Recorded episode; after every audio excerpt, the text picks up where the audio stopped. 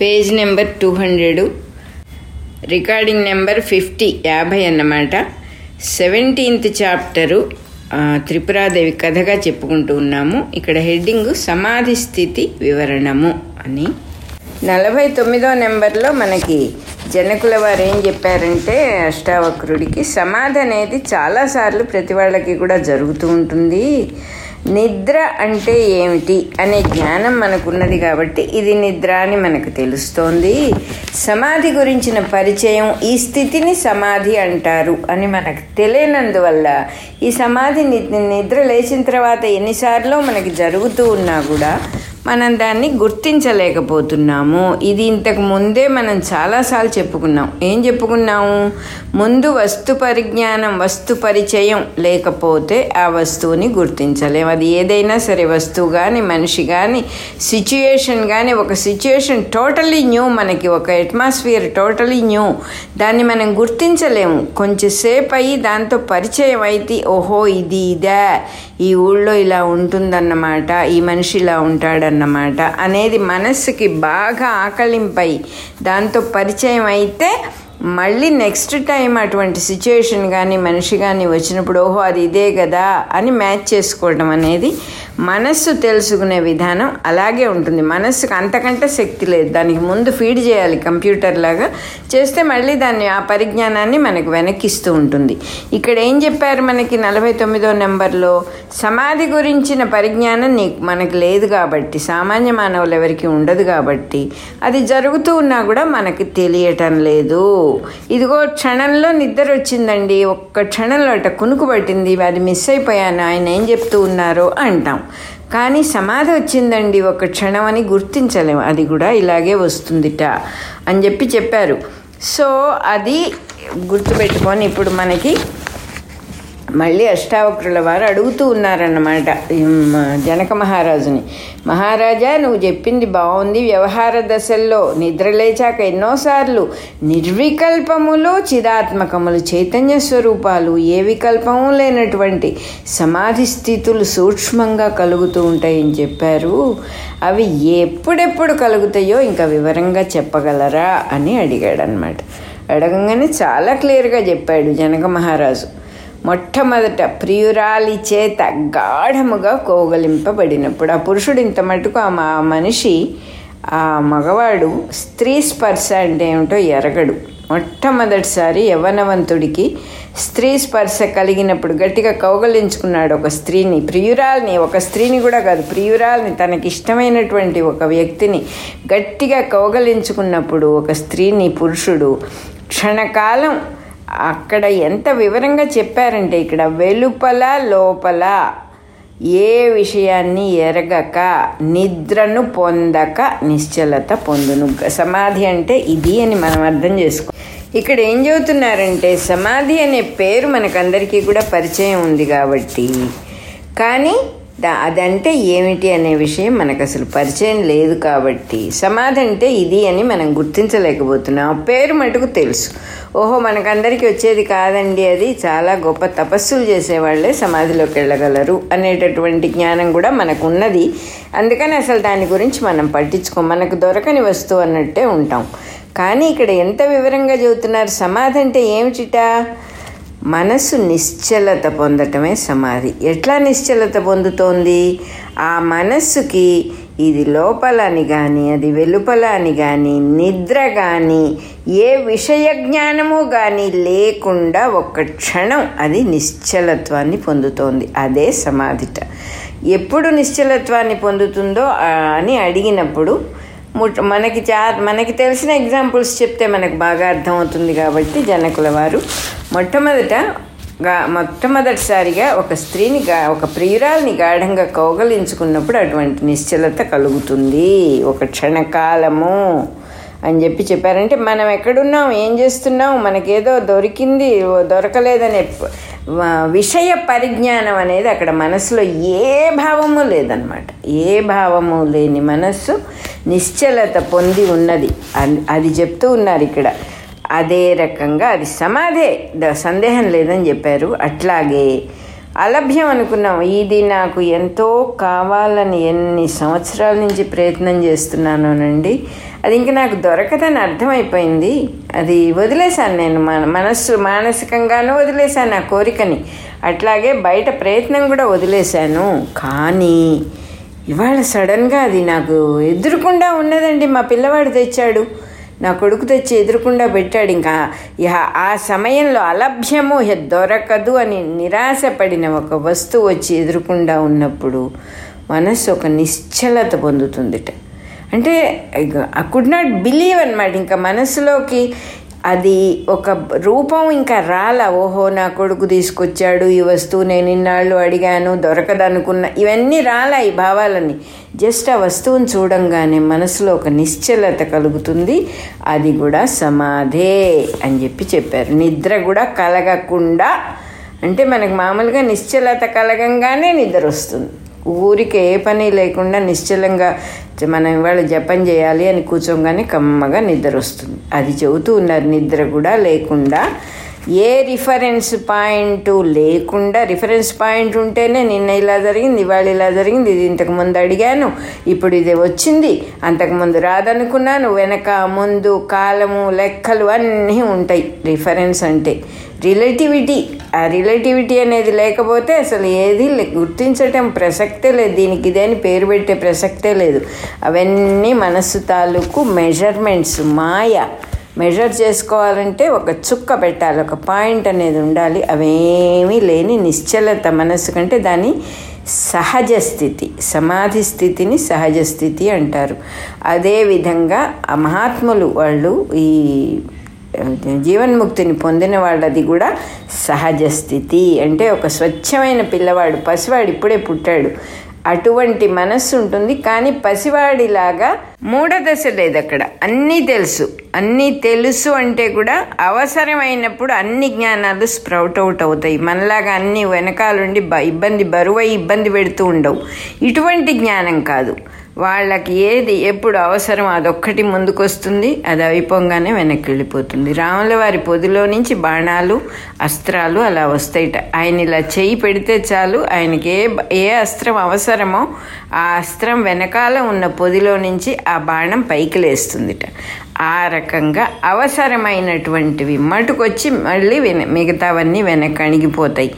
ఆ అటువంటి స్థితిని సహజ స్థితి అంటారు. పసివాడికి అది ఉండదు కాబట్టి కానీ స్వచ్ఛమైన మనస్సు ఏ మకిల మర్మము పాత జ్ఞాపకాలు లేని మనస్సుతో పుడతాడు కాబట్టి వాడు అలా చెప్పాల్సి వచ్చింది సో ఆయన చెబుతూ ఉన్నారు చక్కగా అట్లా అలభ్యమైన వస్తువు అంటే లభించదు లభ్యం కాదు ఇంకా నాకు దొరకదు అనుకున్న వస్తువు దొరికింది అంటే చక్కగా వస్తుంది ఆ నిశ్చలత అది కూడా సమాధి. ఇంకోటి చెబుతున్నారు చాలా హుషారుగా సంతోషంగా చేతులు ఊపుకుంటూ అద్భుతంగా ఒక చోటికి వెళ్ళిపోతున్నాడు ఎక్కడికో పాపం. వాడు తను ఎవరినో కలవటానికి ఒక సంతోషంతో కలవటానికి వెళ్తూ ఉన్నవాడు చేతులు ఊపుకుని కేర్ ఫ్రీగా కేర్లెస్గా వెళ్ళిపోతూ ఉన్నవాడికి రోడ్డు మీద నడుస్తున్నవాడికి లేదా అడవిలో నడుస్తున్న వాడికి సడన్గా మృత్యు రూపంలో అంటే చచ్చిపోతానేమో అనే భయం ఇంకా. అది ఇది ఇంకా నథింగ్ లెస్ దాన్ దట్ అనమాట అదే.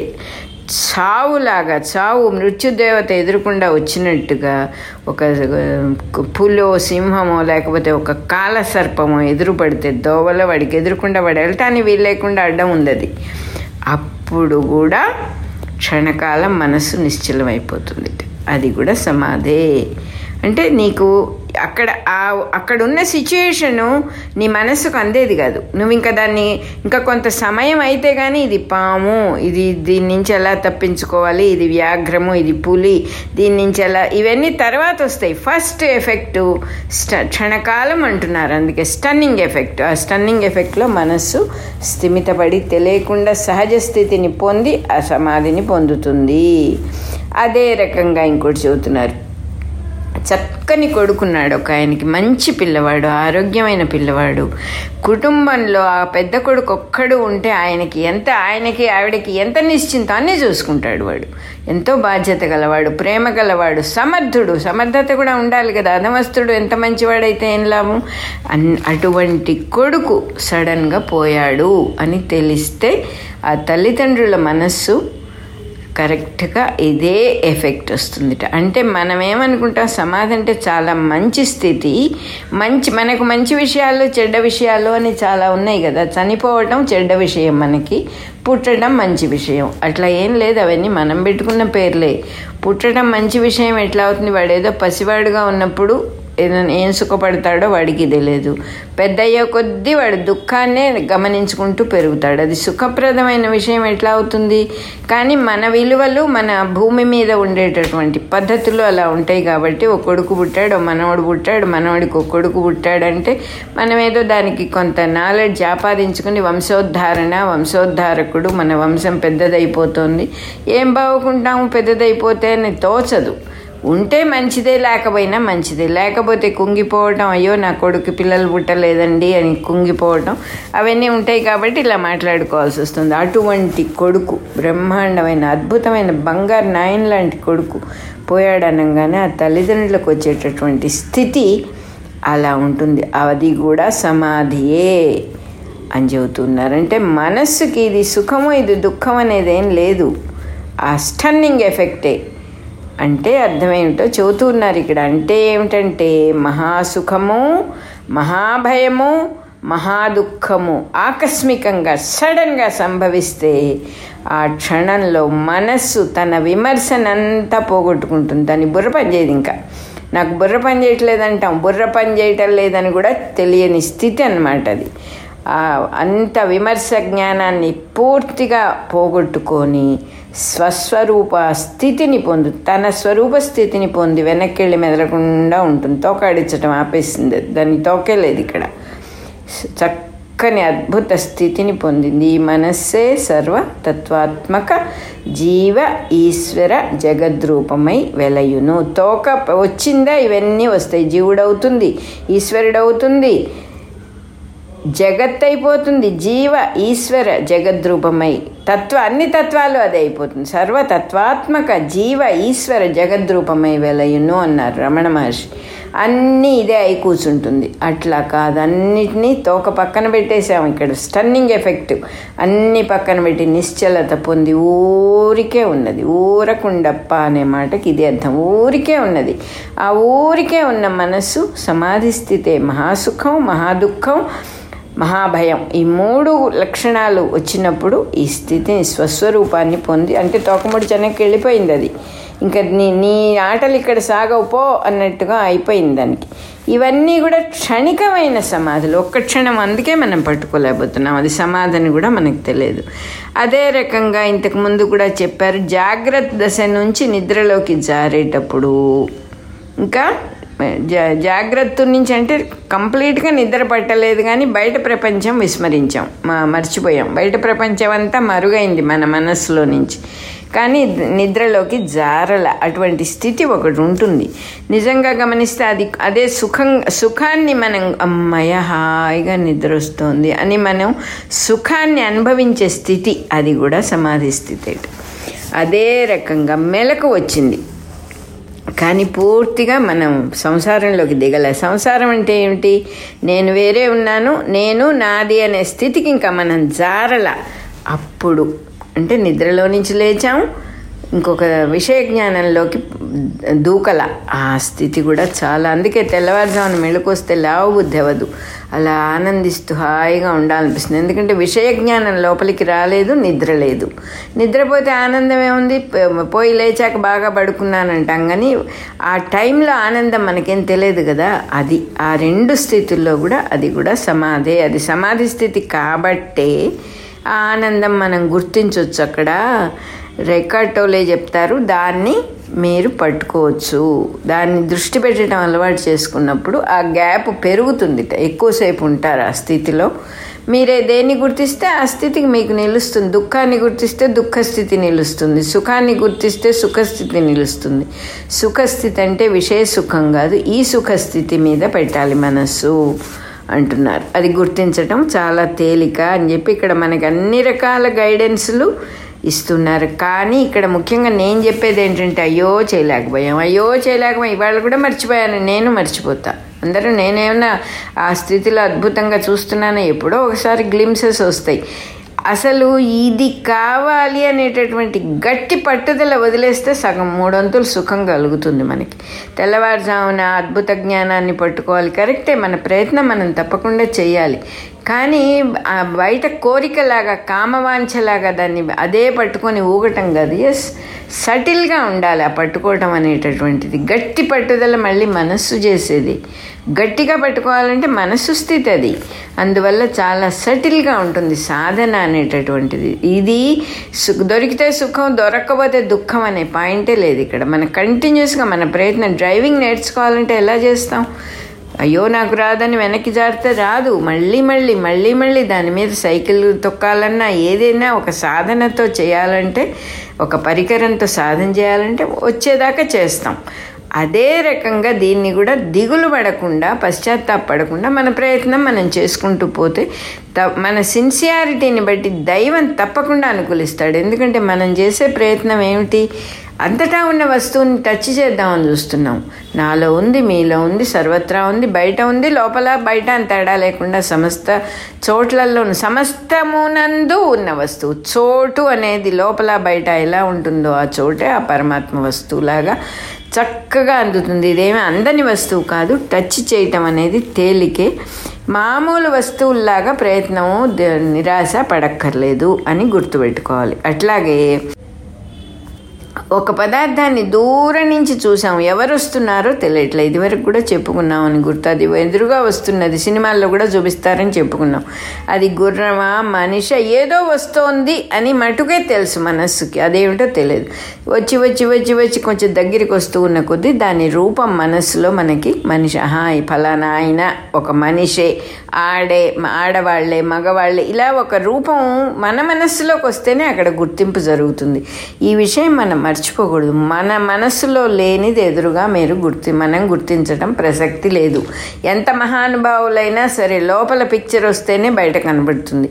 వాళ్ళకి అవసరానికి లోపల లోపల పిక్చర్ స్ప్రౌట్ అవుట్ అవుతుంది. మనకు పొద్దుగూకులు రోడ్డు మీద పోయే జనంలాగా బాధిస్తూనే ఉంటాయి ఇవి. ఆ రకంగా ఆ పిక్చర్ ఎదురుగా ఉన్న పిక్చర్ మన మనసులోకి క్లారిటీగా వస్తుంది. అలా వస్తూ ఉన్నప్పుడు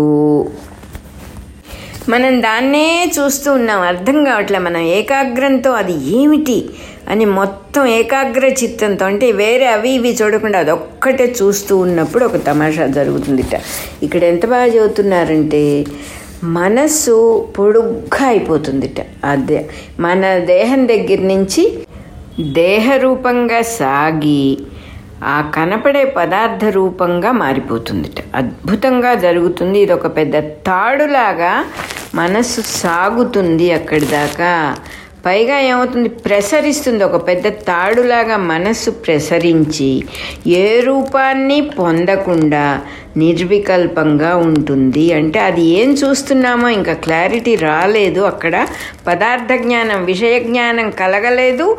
ఇక్కడి నుంచి దేహం దగ్గర నుంచి బయలుదేరి వెళ్ళింది. ప్యూరిటీ ఆ ప్యూర్గా ఉంటుందిట. దాన్ని నిర్వికల్పంగా ఉంటుందిట. దాన్ని కేవలమైన మనస్సు ప్యూర్ మైండ్నే చూస్తూ ఉంటాం. మనం ఏం చూస్తున్నాము మనకి విషయ జ్ఞానం కలగలేదు దూరంగా ఏదో వస్తోందని కాన్సన్ట్రేట్ చేసాం. అది ప్యూర్ మైండ్ అని చెప్పి చెప్తూ ఉన్నారు. ఇన్ని మాటలు ఎందుకు? అని చెప్పి చెబుతూ ఉన్నారు మహారాజు జనక మహారాజు. ఒక మాట విను ఈ వ్యవహారం అంతా కూడా ఏ వ్యవహారం అయినా సరే భిన్న భిన్న ఖండ జ్ఞానాలు అంటే ముక్కలు ముక్కలుగా ఉంది నాలెడ్జ్ పీసెస్ ఆఫ్ నాలెడ్జ్గా ఉంది. ఇది ఇది ఈ వస్తువు ఇది ఆ వస్తువు ఇది అని మనం అనేక పేర్లు పెట్టుకున్నందువల్ల అంతా విడివిడివిడిగా కనపడుతుంది. అంటే ఎలా కనపడు చెట్టు చూసినప్పుడు చెట్టులో ఒక ఖండ జ్ఞానం చెట్టుగా మన జ్ఞానం కాస్త ఒక ముక్క అయి కూర్చుంది చెట్టు అయి కూర్చుంది. పండుని చూసినప్పుడు పండు గురించిన ఖండజ్ఞానం అంటే అదొక పండు అనే అదొక ముక్కై కూర్చుంది. ఈ ఖండజ్ఞానాలన్నీ కూడా సముద్రంలో తరంగాల వంటివి. తరంగాల లోపల అఖండమైన జలంలాగా అన్ని ఖండ జ్ఞానాలకు ఆధారమైన ఏకరూపమైన ఒకటే రూపంగా ఉన్న జ్ఞానం వ్యవహారంలో ఎవరికి స్ఫురించదు. చాలా క్లియర్గా చెప్పారు ఇక్కడ. ఇవన్నీ కూడా తరంగాలు లాంటివి కాబట్టి ఖండ జ్ఞానాలు ముక్కలు ముక్కలుగా ముక్కలు ముక్కలుగా ఉన్నాయి. ఖండజ్ఞానం ఖండ జ్ఞానం అంటే చిన్న చిన్న వస్తువులన్నీ మనసు గుర్తిస్తోంది. రూపము ఆకా ఆకారము నామరూపములతో ఒక పేరు ఒక ఆకారము గుర్తిస్తోంది కాబట్టి ఖండ జ్ఞానాలు అయిపోయినాయి. చిన్న చిన్న ముక్కలు అయిపోయినాయి. ఆ తరంగాల వెనకాల ఉన్నటువంటి మహాజలనిధి అది. ఆ అక్కడ ఖండత్వం లేదు. ఒకే జలము. ఆ సముద్రం అంతా ఒకటే జలంగా ఉంది. అదే ఆధారం వీటన్నిటికీ కూడా ఇది మనకి వ్యవహారంలో ఎక్కడా కూడా స్ఫురించదు. ఆ ఎందుకు? తుంపరలు అలలు చూసేవాడికి సముద్రం కనపడదు. సముద్రాన్ని చూస్తేనే సముద్రం కనబడుతుంది. అందువల్ల ఎంత బాగా చెబుతున్నారంటే ఇక్కడ ఈ కారణం వల్లనే క్షణక్షణానికి మారే జ్ఞాన ప్రవాహం ఫ్లో ఆఫ్ నాలెడ్జి ఆత్మ అని కొందరు అంటారు అట్లాంటి జ్ఞాన ప్రవాహం ఆత్మకు ధర్మమైన బుద్ధి అని మరికొందరు కొంతమంది ఆచార్యులు చెప్తారు. ఆ క్షణిక జ్ఞానాల ప్రవాహంలో ఒక క్షణిక జ్ఞానానికి ఇంకొక క్షణిక జ్ఞానానికి మధ్యలో మనస్సుకు నిర్వికల్ప దశ ఉన్నది. అంటే మనం ఇదివరకు హేమలేఖ చెప్పిన విషయమే. చెట్టును చూసి చెట్టు మీద పిట్టను చూసే లోపల మధ్యలో ఉన్నవాడివి నువ్వే నీ స్వరూపమే. ఒక ఖండ జ్ఞానానికి ఇంకొక ఖండ జ్ఞానానికి మధ్యలో ఉన్నది మనస్సే. రామ రామ రామ రామ రామ రామ ప్రతి రామనామం మధ్యలోనూ ఉన్నది నిశ్శబ్దమే. నిశ్శబ్దము రామనామం వెనకాలుంది ముందరుంది చుట్టూతా ఉంది సర్వత్రా ఉన్నది. ఈ నామం మధ్యలో పైకొచ్చి మళ్ళీ కిందకి వెళ్ళిపోతుంది మళ్ళీ పైకొచ్చి మళ్ళీ తరంగాల్లాగా కిందకి వెళ్ళిపోతుంది ఉన్నది ఒకటే వస్తువు. బ్యాక్గ్రౌండ్గా ఉన్న నిశ్శబ్దమే అసలు వస్తువు. ఫైనల్గా ఇక్కడ ఏం చెబుతున్నారంటే ఫైనల్ కాదు ఇది. చివరికి ఏం చెప్తూ ఉన్నారంటే తెలుసుకోగలిగిన వాడికి వస్తువుకు వస్తువుకు మధ్యలో జ్ఞానానికి జ్ఞానానికి మధ్యలో నిర్వికల్ప దశ సమాధి వస్తూనే ఉంటుంది. దాన్ని గుర్తించగలుగుతాడు. అర్థం చేసుకోగలిగిన వాడికి ఆ విషయ పరిజ్ఞానాన్ని పట్టుకున్న వాడికి ఆ క్షణిక జ్ఞానానికి ఇంకో క్షణిక జ్ఞానానికి మధ్యలో ఉన్న నిర్వికల్ప దశను పట్టుకుంటాడు. వ్యవహారంలో కూడా ప్రతి క్షణం సమాధి ఉన్నది. దాన్ని తెలుసుకోవటం అసంభవం అనిపిస్తుంది. అనిపించటమే తప్ప అది ఉన్నదనేది ఫ్యాక్ట్ అని చెప్పి చెప్పాడు. అది విని మళ్ళీ అష్టావక్రుల వారు ఇట్లా అన్నారు. వ్యవహారంలో ఉన్నవాడికి కూడా సమాధి సంభవమైతే అసలు సంసారం ఎలా జరుగుతుంది? సుషుప్తిలో జడంగా ఉండి అవ్యక్తంగా భాషించినందువల్ల ఆ దశ ఉపయోగం లేదని చెప్పారు. బాగుంది. నిద్రలో ఎంత సమాధి స్థితి వచ్చినా లాభం లేదన్నారు. అది సరే. కానీ ఇప్పుడు మీరు చెప్పేది మెళుకుగానే ఉన్నాడు కదా. నిర్వికల్ప దశ సమాధే అది శుద్ధమైన చైతన్యమే మెళుకుగా ఉన్నప్పుడే కంటిన్యూస్గా జరుగుతోంది. కంటిన్యూస్గా కాదు మధ్య మధ్యలో జరుగుతోంది.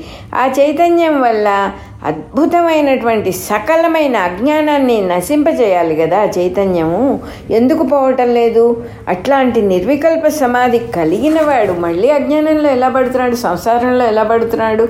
ఎలా ఈ పనులన్నీ చేయగలుగుతున్నాడు? ఆ ఈ నిర్వికల్ప దశ అనే జ్ఞానం వల్ల సమాధి జ్ఞానం వల్ల అజ్ఞానం ఎందుకు పోవటం లేదు అని అడుగుతున్నాడు. అంటే ఏమిటి? ఏది తెలియని నిశ్చలత కలిగినదే సహజ స్థితి అయినప్పుడు మళ్ళీ వాడు జారి మాయలో ఎలా పడుతున్నాడు? ఈ నిశ్చలత్వం ఆ మాయని పోగొట్టలేదా అని అడిగాడు. దానికి చాలా బాగా చెప్తూ ఉన్నారు జనక మహారాజు. ఎంత బాగా చెప్పారంటే ఈ సంసారము ఎప్పటి నుంచో అనాదిగా అంటే అనాది అంటే ఆది లేనిది ఎప్పుడు బిగినైందో ఎవ్వడికి తెలియదు. అజ్ఞానం ఎప్పుడండి మొదలైందంటే ఎవ్వరూ చెప్పలేరు. అజ్ఞానము అనాది అని ఒక మాట చెప్పి ఊరుకున్నారు. ఆది లేని దీనికి బిగినింగ్ లేదయ్యా బాబు. ఎప్పటి నుంచి ఉందో తెలియదు మాకు అని చెప్పేశారు ఒక్కటే. అనాది అజ్ఞానము సంసారం అంటే అనాది. సుఖ దుఃఖ ప్రవాహంగా ఉంటుంది. మహాస్వప్నంలాగా పెద్ద కళలాగా ఉండి అని అందరి చేత అనుభవించబడుతుంది. ప్రవాహ రూప సుఖ దుఃఖ ప్రవాహ రూపంలో ఉంటుంది ఇవి. ఓసారి సుఖం వస్తుంది ఓసారి దుఃఖం వస్తుంది. చెప్పుకున్నాం అనుకుంటా మన నిసర్గదత్త మహారాజు చెప్పారు ఒకసారి. ఒక జీవితం అనే మహానదికి ఒకవైపు ఒక గట్టు సుఖము ఒక గట్టు దుఃఖముట. ఈ నది ప్రవహిస్తూ ఓసారి ఆ గట్టుకి కొట్టుకుంటుంది ఓసారి ఈ గట్టు రెండు గట్లకి కొట్టుకుంటూ ప్రవహిస్తూ ఉంటుంది ఈ సుఖ దుఃఖ రూపమైనటువంటి జీవిత ప్రవాహము అని ఇక్కడ కూడా వీళ్ళు కూడా చెప్పారు. జనక మహారాజు కూడా అదే మాట వాడారు. దీనికి మూలమైన అజ్ఞానము జ్ఞానం చేత తొలుగుతుంది అని కరెక్టే. మీరు అడిగింది అష్టావక్రులతో చెబుతూ ఉన్నాడు ఆయన. నువ్వు అడిగింది కరెక్టే. అజ్ఞ జ్ఞానం వల్లనే అజ్ఞానం తొలగాలి. అదే చెప్పారు పెద్దవాళ్ళందరూ కూడా. కానీ నిర్వికల్ప జ్ఞానం వల్ల అజ్ఞానం నశించదు అని ఒక్క మాట చెప్పేశారు ఇక్కడ. ఇది ఇంకా కంటిన్యూయేషన్ ఉంది. అందువల్ల మరీ పెద్దదిగా ఉందని రెండు పార్ట్స్గా చెప్దాం అనుకుంటున్నాను. యాభయో నెంబర్లో ఫస్ట్ పార్ట్ అయిపోయింది. సెకండ్ పార్ట్ మళ్ళీ చెప్పుకుందాం.